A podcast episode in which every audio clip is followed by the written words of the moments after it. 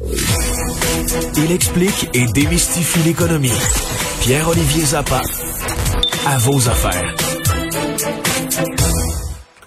Bonjour Pierre-Olivier. Salut Mario. Alors, euh, à vos affaires euh, aujourd'hui, euh, tu vas nous tu vas nous parler un petit peu de des, oui, des entrepreneurs qui trouvent que la CSST est trop sévère. Tu sais que j'avais entendu exactement l'inverse, hein? Des gens qui disaient qu'ils avaient l'impression que les, on passait l'éponge, les, les employeurs, c'était l'économie, c'était les créateurs d'emplois. mais là, tu as des entrepreneurs qui voient le contraire. Mais je t'explique, euh, j'ai reçu plusieurs courriels au fil des dernières semaines et j'ai choisi de m'intéresser à un cas en particulier où l'entrepreneur euh, que, que vous allez euh, apprendre à connaître ce soir, qui est propriétaire d'une petite boulangerie, pas loin de TVA d'ailleurs, a reçu la visite d'inspecteur de la CNSST dans le cadre d'une d'une visite concernant les normes sanitaires. Donc, euh, l'inspectrice en question est arrivée sur place. Est-ce qu'il y a du purel? Oui, il y a du purel. Est-ce qu'il y a le port du masque est respecté, la distanciation, la capacité, les toilettes fermées? Bref, l'inspectrice constate une totale conformité des normes sanitaires et le but de la visite, c'était justement une inspection sanitaire. Mais l'inspectrice a dit euh, propriétaire de la petite boulangerie du coin, ben, tant qu'à y être, on va inspecter vos installations, voir si votre pétrin, votre euh, votre grille-pain, votre plaque de, de cuisson euh, est, est, conforme euh, aux, normes en vigueur. Et là, Mario, elle a mis des scellés sur cinq machines. Elle a euh, ordonné à ce que l'entrepreneur se conforme aux normes. évidemment, petit entrepreneur, il y en avait pour à peu près 10-15 000 dollars oh. d'équipement à changer. Le petit entrepreneur se dit, c'est bon, on a un avis de 30 jours, je peux pas utiliser les les euh, le grille-pain, euh, le pétrin pour euh, la pâte, etc. Donc, l'entrepreneur dit, il n'y a pas de problème, je vais me conformer. J'ai un avis de 30 jours. En l'espace de 2-3 jours, achète du nouveau matériel, mets ça, emprunte à la banque, va chercher du nouveau matériel une inspection sanitaire qui se transforme en, inspection de la CNSST. Mais cet entrepreneur-là n'était pas au bout de ses peines. Quelques semaines plus tard, il reçoit des avis d'infraction euh, autour de 6-7 000 dollars de d'amende qui étaient liés au fait que euh, son pétrin, ben, la grille était trop grosse, donc il a fallu changer la grille, et il reçoit 7 000 dollars en contravention. Bref, cette visite d'inspection sanitaire lui a coûté plus de 15 000 dollars. Et, euh, et, lui a perdu à peu près 50% de sa clientèle. Il est dans le village à Montréal, ça va vraiment pas bien.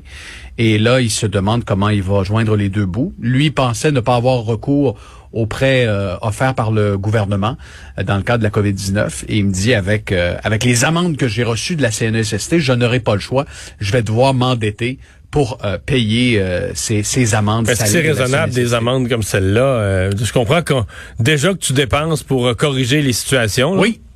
Lui, en fait, disait, moi, écoute, je ça fait 23 ans que je suis en affaires. Euh, j'ai toujours, il n'y a eu, jamais eu un accident de travail chez nous. Je n'ai jamais eu d'intervention du MAPAC ici. Il n'y a jamais un inspecteur de la CNESST qui s'est pointé pour vérifier la conformité euh, des outils que j'utilise dans mon travail de boulanger. Et là, du jour au lendemain, on débarque pour inspecter les, mesures sanitaires. Lui dit, moi, je suis tout à fait d'accord avec ça. Mais là, ensuite, on, on vient euh, dans ma cuisine pour se mettre à inspecter tous mes outils. On met des scellés parce qu'il manque une petite grille par-ci euh, bon, des détails finalement. Et au-delà de ça, on me demande non seulement de, de, de changer ce matériel-là, de, de, réinvestir 10 000 dollars, euh, mais en plus on m'envoie des, des amendes assez salées.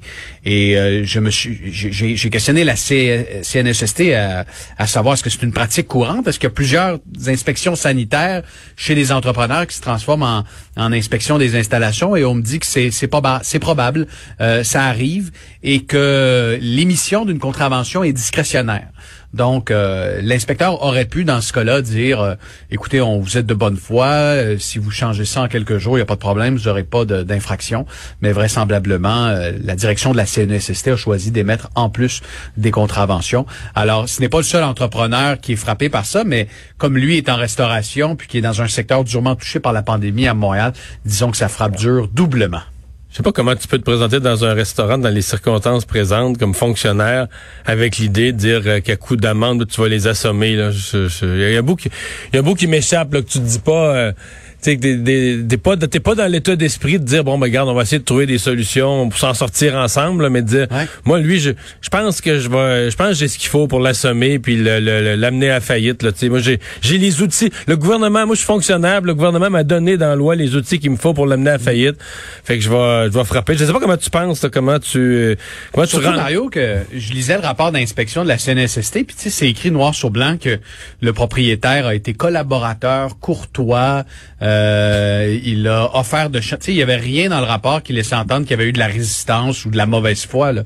Euh, puis vous allez voir ce soir dans le reportage que j'ai présenté, le, le, boulanger est là, il, il, est vraiment de bonne foi. Lui, il veut juste continuer à faire vivre sa business puis traverser la crise.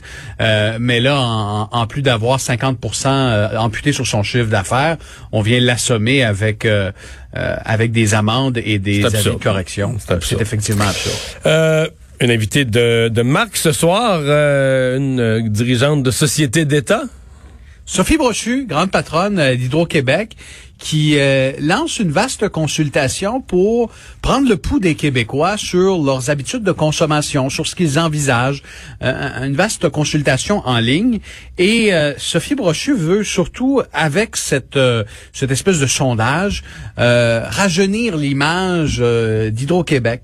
Euh, selon elle, puis j'ai hâte de l'entendre là-dessus, l'image d'Hydro-Québec pour bien des, des, des, Québécois est restée figée dans les années 90 euh, avec la crise du verglas et tout ça. Puis dans la perception, dans l'imaginaire collectif, elle pense qu'il y a lieu de moderniser l'image puis de de, de, de, discuter ensemble finalement des, des gros défis qui attendent Hydro-Québec. Puis en même temps, le, gros défi est double, celui d'accroître notre production d'électricité pour éventuellement en exporter davantage et opérer une transition énergétique au Québec avec l'électrification des, des, transports qui arrivent à vitesse grand V.